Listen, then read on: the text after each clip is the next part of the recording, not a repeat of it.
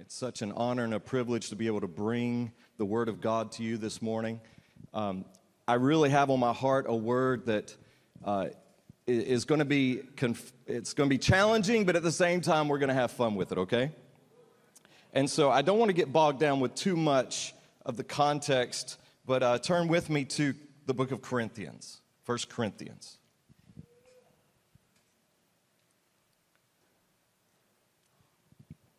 Corinth was a wealthy city. It was an isthmus. It was a small patch of land that connected two larger pieces of land. It was a Greek city. It was a Roman colony, so it had uh, a lot of Roman influence and culture. It was a melting pot of all nationalities and influences because it had two harbors. And so it was getting trade routes from the east and the west. So it was a very wealthy but very immoral city. It had temples to various goddesses and gods from other cultures. And to me, it was an absolutely savage thing, pardon my slang, for Paul to plant a church in Corinth. I mean, it was a happening city. They, this is where they had what would be equivalent to the Olympic Games, were held right there in Corinth. And uh, there was a lot of high level influence and education and philosophy. And so, even in Acts chapter 18, verse 9, it says that Paul received a dream by the Lord, and Jesus spoke to him and said, Do not be afraid, they are not going to hurt you. And that I have many people in that city. And it was part of that dream that gave him the courage to go and actually preach the gospel in Corinth. I mean, it was a gangster thing to do for him to plant a church in Corinth. And so, as he planted the church, he then left and, and ended up hearing about a lot of issues in the church. There, there were so much of the culture around the church started creeping in to the church there, and he had to address many issues. And they were disturbing issues. And he covers a, a number of different issues related to both life and doctrine in the letter. There were divisions and quarrels, there was sexual immorality, there was lawsuits among believers, there was marriage and singleness topics he had to cover. There was freedom in Christ issues, order in worship, the significance of the Lord's Supper, and the right use of spiritual gifts. And he also included a profound teaching on the resurrection. But the culture was also saturated in Greek philosophy, and, um, and public educators called sophists were eloquent and skilled in the art of persuasion and rhetoric and debate. So I want to give you this backdrop as we look at a few passages in the book of Corinthians. Uh, one of my favorite passages in 1 Corinthians chapter 8 verses 1 and 2 it's very popular. It says, "Knowledge makes arrogant, but love edifies." If any man thinks that he has come to know anything, he is not yet learned as he ought to know, or he has not come to know as he ought to know. I love that verse. But he's confronting a cultural issue at that time because there were these sophists who would gather publicly and they would uh, hold all these debates and they would uh, articulate all their knowledge and people would gather around them and, and the people wanted to associate with the different philosophers. And that's why there was this skirmish uh, and division saying of people saying i am from paul and i am from apollos because they wanted to follow the man who was well educated the person who could communicate the best. And it's with that I want to look at 1 Corinthians chapter 2. This is one of my favorite passages I've preached over the years because, you know, I've never considered myself the most eloquent speaker. And so uh, this particular verse talks about Paul not coming to the Corinthians with a goal of waxing eloquent or persuasive. Now, I'm not against eloquence or, or preaching well. We're actually blessed to sit under, in my opinion, one of the, the best communicators I know of in Daniel Kolenda. I mean, he is just an amazing communicator. And I'm so blessed to sit under him. But if we have that verse, let's put it up. 1 Corinthians chapter 2 verse 1 it says, "And when I came to you brothers and sisters, I did not come as someone superior in speaking ability or wisdom. Now, how many know he could have? Paul was an intellectual. He was a Hebrew of Hebrews. He was a Pharisee of Pharisees. He was brilliant. I mean, all you have to do is read his letters. The guy was smart, right? So, this is Paul uh, specifically humbling himself, so that he could be countercultural to what was going on at that time. As I proclaim to you the testimony of God. Let's go to verse 2. It says, For I determined to know nothing among you except Jesus Christ and Him crucified. Now, think about this. In a culture where there were a lot of philosophers pontificating their knowledge, Paul says, I'm going to go the other direction and I'm not going to promote myself, even though it's tempting to get into that debating spirit and to puff myself up, I'm going to go the other direction and pretend to know nothing among you except Jesus Christ and Him crucified. What a humility. What, what a choice to embrace humility for the sake of being countercultural. Now let's look at verse 3. It says, I was also with you in weakness and fear and in great trembling. Now I studied this and I do believe it was because he was fearful of dying. In that context, that's why Jesus had to give him a dream saying, Don't be afraid, they're not going to hurt you. Because he was there in weakness and afraid that he very well could lose his life for preaching the gospel. So he's humbling himself by confessing this that yes, I was afraid, I was in fear, I was trembling. I'm not trying to make myself look good in your eyes. Verse 4 my message and my preaching were not in persuasive words of wisdom, but in demonstration of the Spirit and power. Now, a lot of people emphasized, yes, he demonstrated the Spirit and power, but what I see in these verses is more of an emphasis on Paul's humility and his ability to go low for the sake of the hearers, because in verse 5 it says, so that your faith would not rest on the wisdom of men, but on the power of God. How contrary is that compared to today, where people are drawing attention to themselves? It's all about the oratory and how they deliver a message. Now, again, I'm all about being well prepared and people communicating clearly. I love that. I love knowledge. I love the study of the word. These verses do not give you an out of being clear in the word and knowing the word of God. Listen, young preachers, just because you may not feel like you preach great, don't use this verse to say, you know what, I'm not gonna learn how to speak and I'm not gonna learn the word. I'm just gonna get up and try my best and get out of the way and let God move. That's good, get out of the way and let God move, but also please learn your Bible. Please know what you're talking about but that your faith would not rest on the wisdom of men, but on the power of God. How many people's faith is resting on the wisdom of men today? You know, we've also fallen into this Greek philosophical way of learning where we bring in an expert, an expert communicates the information, we write it down, and we check it off in our intellectual box, because we heard it and now we say we know it and we understand it and we may or may not put our faith in it and then experience the truth of it. That's what's happened in our culture. And we all leave with some information in our minds, but it very rarely gets translated into our very lives.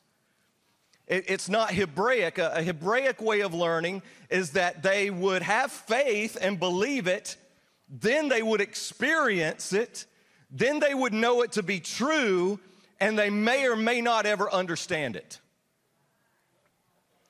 How contrary is that to our current system that we're in? Where we feel like if we have someone who can communicate it well enough, we get the information and then we leave and we have the information in our minds, but we aren't walking in the spirit of truth. Paul was directly confronting this issue in Corinth and he was being countercultural. And, and listen, let me tell you something. We have to be countercultural. We cannot come under the influence of our culture in order to relate to people, in order to bend the knee to make them follow us. I mean, we, we live in, in, a, in a city where it's saturated with entertainment and performance. I mean, it's Disney World, man. And as a church, we have to be careful that we don't begin to operate in that same spirit. We have to be contrary to the powers of the air. Look, if the strongholds over a region in the people's minds is we want to entertain people and we want to draw people to ourselves and we want to be performers rather than being authentic, then that's what the church, the powers of the air are going to influence the church to do the same thing. And the only influence the church is going to have in a culture like that is to do what Paul did and say, I'm going to go the other way. I'm going to humble myself. I'm not going to draw attention to myself. I'm going to go low and I'm going to let the power of God reveal the truth of Jesus Christ and Him crucified. Paul could have debated with them. He could have pontificated and, exo- and, and showed how intellectual he was, but instead he said, You know what? I'm going to preach Jesus Christ and Him crucified, and I'm going to get out of the way, and I'm going to let the power of God come and demonstrate the truth of who He is.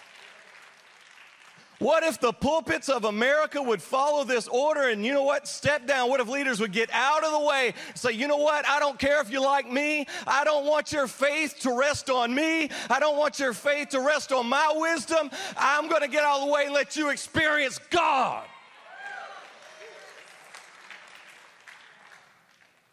I mean, that would be rare, wouldn't it? How much of this has crept into our culture in the church? What does it take to take a man like Paul and take him to a place where he would be able to humble himself in that way? You know his history, you know his background. I mean, he, he went and at first he said he did not consult with humans or the apostles. He had to separate himself because his, uh, his calling was to the Gentiles. Who knows if he would have went and started fellowshipping with the apostles if their Judaistic influence would have crept into his heart and he wouldn't have been able to fulfill his assignment to the Gentiles. And he says, I went and I learned from Jesus Christ by revelation of who he is. He developed the Son in me. What if God's people did that and say, you know what? I'm not going to just follow men's teaching. I'm going to take the Word of God and I'm going to sit before the Lord and I'm going to get revelation of Jesus Christ. And that's going to be my foundation. And I'm not going to be codependent on a church or a leadership. Now, I love church and leadership. Don't get me wrong. That's not what I'm saying. But I'm saying, look, it's the people who have created celebrity, narcissistic leaders. You can't blame these leaders. You can't blame the leaders because it's the golden calves that the people have created because they're unwilling to go up the mountain.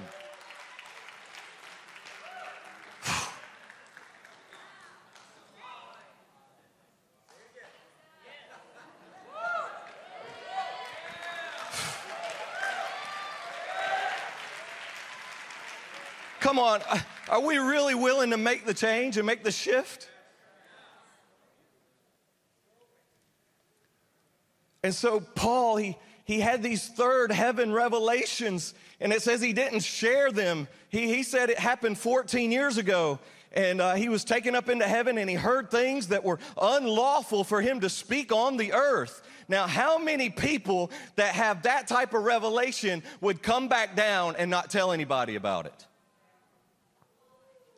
What we see today is the minute we get a little dream, we get a little revelation, we see an angel, the next thing you know, we're right behind the pulpit saying, I had a dream, I had a visitation, the Lord showed me this, I went to the third heaven. And they're just spewing all these things, they're prostituting the works of God. Where's an entrustment with the power? A stewardship, a man, God says, I can trust with these revelations.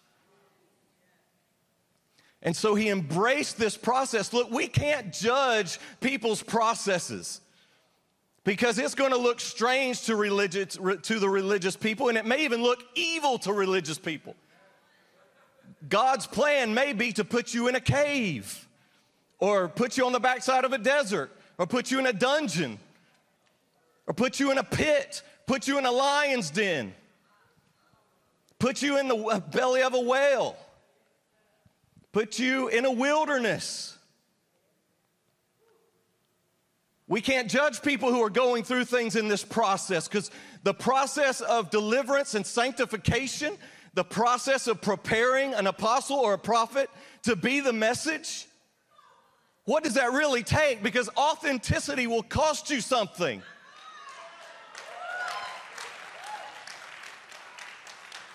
And, what's happened is people have wanted to circumvent this process. And because they didn't come under the breaking of God and the stripping of pride, then they built ministries in their own names and their families fell apart. And we're looking at a generation of preachers who have large congregations and large ministries. And please don't get me wrong, I'm not talking about this ministry or Christ for All Nations. please, that's not what I'm talking about. But there was a group of men who said, you know what, I'm going to pursue a, a ministry and fame over being responsible of preaching the gospel to my children. And then we got this stigma on PKs, preachers' kids, the rebellious ones the ones who don't want to have anything to do with the church. Listen, let me tell you something. We've got to stop telling people the only thing you're taking to heaven is souls. That is not the truth. What you're taking to heaven is obedience and love. Because look, the woman who's at home on her knees praying for her grandchildren and children to be born again is going to get just as much reward as the Reinhard Bonnkes of the world. Now you have to follow your calling, you have to be obedient. Obedience is the key. Look, we all go through this process. I went through a process myself. I got born again. I was a drug addict. I was selling crack in the projects of Atlanta, Georgia. I was 16 years old. I was a little white kid. I had to call ahead of time to keep from getting shot as I drove into neighborhoods to pick up crack and take it to another project to drop off the crack. I was dealing cocaine, ecstasy. I mean, I was fearless in a lot of ways. But then I had a LSD overdose. I got radically born again by the power of God. I got put in a Baptist church and they preached about the power and it sounded good. Everyone clapped, but then they went to lunch with their demons, in their wheelchairs, in their blindness, with their oppression. I said, wait a minute, something's wrong here there's a disconnect from what's being preached and what's being experienced. And friend, I can smell a devil a mile away, and I can smell falsehood a mile away. I was in so much darkness. The minute I got saved, I was so sensitive to light and darkness. To this day, I always feel the Holy Spirit. I always feel darkness. I had to learn how to focus and put my focus on Jesus when I was surrounded by darkness, and He prepares a table before us in the presence of our enemies.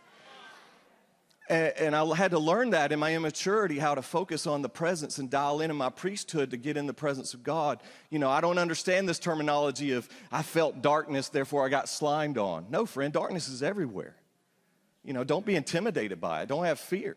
Then I heard about the Brownsville revival and I go down to Brownsville. I get radically touched there. I was so hungry for the power of God. I would get prayer, fall down, get back up, get prayer, fall down, get back up. Every night they would put me in a wheelchair and wheel me out of the, of the church, and they would have to dump me in the grass where I would lay there all night long and wait for the doors to open the next day. For two years straight, I was slain in the spirit 10 to 15 times a week. I was so hungry. You know, your hunger has to supersede your concern for what people think about you.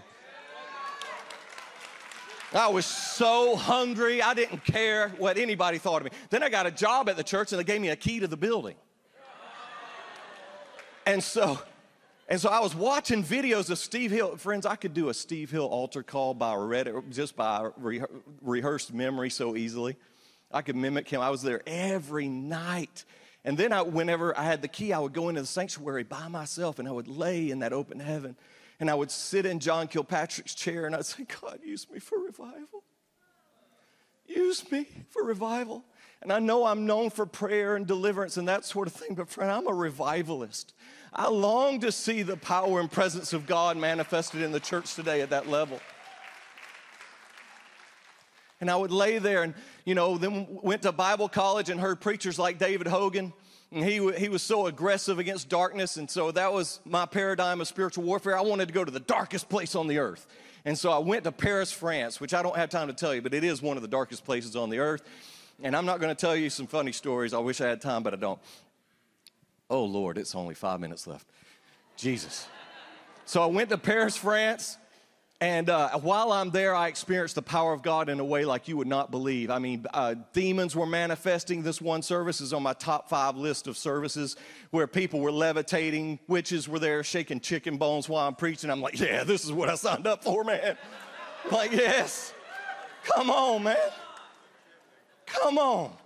The power of God fell. We were stacking bodies over in the corner, man. You know, it's like some like an angel was there with a baseball bat, just knocking people out, and we just I mean, it was one of those wild, and there was an African man standing there, and his eyes were just black as marbles, you know. And I love to pray in Spanish. It was like, Fuego, más fuego, senor. You know, you can punch people and kick people. I know Russ knows what I'm talking. He likes to get wild in it too. You know, tackle people. Fuego, fuego, fuego. But I'm in France, you know. You ever tried to pray for people in French? Le feu de Dieu. Feu. I mean, you can't get into that, man. And so this African man is sitting there rocking back and forth, and I know when I touch him, something crazy is gonna happen. And I touch him, and he grabs me, or, or I touch him, I go, Phew. he takes me to the ground. We're rolling on the ground. The French intercessors are commanding the Spirit to come out, and he's just squeezing me even more. And I'm like whispering in his ear, I take authority over you, you foul demon, in Jesus' name. And so finally, we get it to calm down, and I command the Spirit to let me go, and he starts vomiting blood all over me. This was a crazy meeting, man. And so we set, ended up praying for him. He'd been drinking chicken blood and blood libations in his witchcraft. And uh, he got completely set free. So I experienced all this power of God, and I thought, man, I'm the this is it. I'm gonna be a internationally known preacher. I'm gonna preach and minister all over the world, and this is my time. And I come off the mission field, and then I get married. and I had went through cleansing stream, deliverance ministry, revival every night. I thought I was the cleanest spiritual man of God. And all this brokenness from the years of doing drug addiction started manifesting. You know what I mean? Revival was over. I was disillusioned. I got a job pumping gas for, for a commercial fishermen. Then I got then I got a job picking up golf balls on a golf course. You know that little guy that drives that little thing around picking up golf balls? That was me. Like I thought I was going to plant a church in Europe. And here I am married, no revival, picking up golf balls on a golf course. People aiming at you, you know, they're trying to hit you. I mean, I totally just was dead. I, had lost desire to preach. I thought God had left me. And uh, I got called to go to Kansas City, Missouri, and all my friends were like, Man, you're not going on the mission field. It's take the gospel by life or by death. And I had friends like Fabian Grech and uh, many others I won't name, but they were like, What are you going to do? Just sit in a prayer room, bro? You're just going to sit in a prayer room? God had called me to come and sit in that place and let this forging take place and heal me and restore me. And eventually I did start to preach and teach, but listen, that performance thing had to get rooted out of me. That religious thing where I had to have a microphone and I had to be in front of a lot of people. Listen, embrace the process. Let God deal with you. Don't let disillusionment, don't let offense, don't let those things get in the way because God has a plan and let Him have His work in you because you want authenticity way more than you want performance. Listen, you may have touched realms in God, you may have touched the power of God, but embrace humility. What I'm looking for is a revival of humility in this hour. I want to see something like the Hebrides revival, where these two women who were 84 and 82 years old, one was blind, another one was riddled with arthritis. One was named Peggy, one was named Christine. They were uh, the Smith sisters, and they gave birth to a move of God where it says God just stepped down in the community and people started gathering at the churches. It wasn't built around a man, it wasn't built around a personality, it wasn't about a show, it wasn't a bless me club where people can just come and fall down and get back up and go live like the devil. It was the manifest presence of God and conviction came upon a community. That's what I'm looking for. That's what revival is.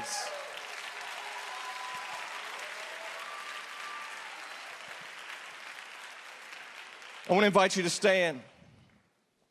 Andrew Murray said this Jesus came to restore humility back to mankind.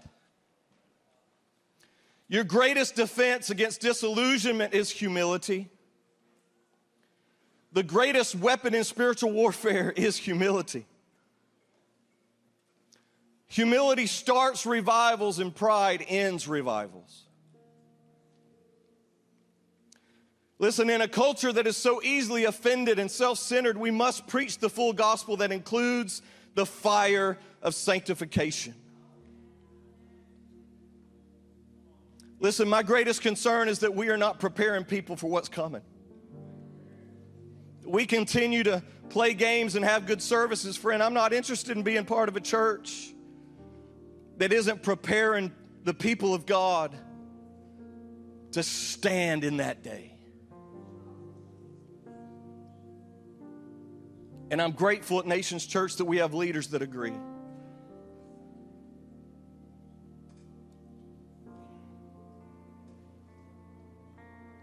You know, Jesus went through the same process. Oh, I wish I had time to go with there. I don't.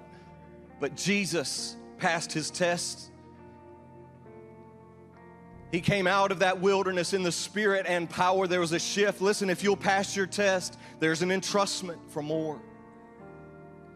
Don't let the enemy take you out. And I want to call you now if there's if there's been offense, if there's been disillusionment, maybe you're a boot camper and you went and you touched a calling in God, but yet you came back and your assignment changed for a season. Listen, keep your eyes focused on the vision. Do not give up. Stay faithful. God is doing something in you. Right now, if you have felt this process has been heavy and you haven't understood the dealings of God and you, you've gotten offended at God and said, God, have you left me? I know you've called me to more than where I'm at. And you need to humble yourself and say, God, I trust you. I lean into you. I know this is your plan. Even though it's difficult, even though it's hard, even though I don't see clearly, I'm going to have faith and I'm going to trust you. If you need prayer, if you need to humble yourself, I want to invite you to come forward today. Maybe there's been disillusionment. And say, God, I don't understand your ways. And the enemy is camping out in those places, and God wants to heal you today. He wants to restore you today. Friends, it's not about getting the microphone, it's about obedience, it's about love.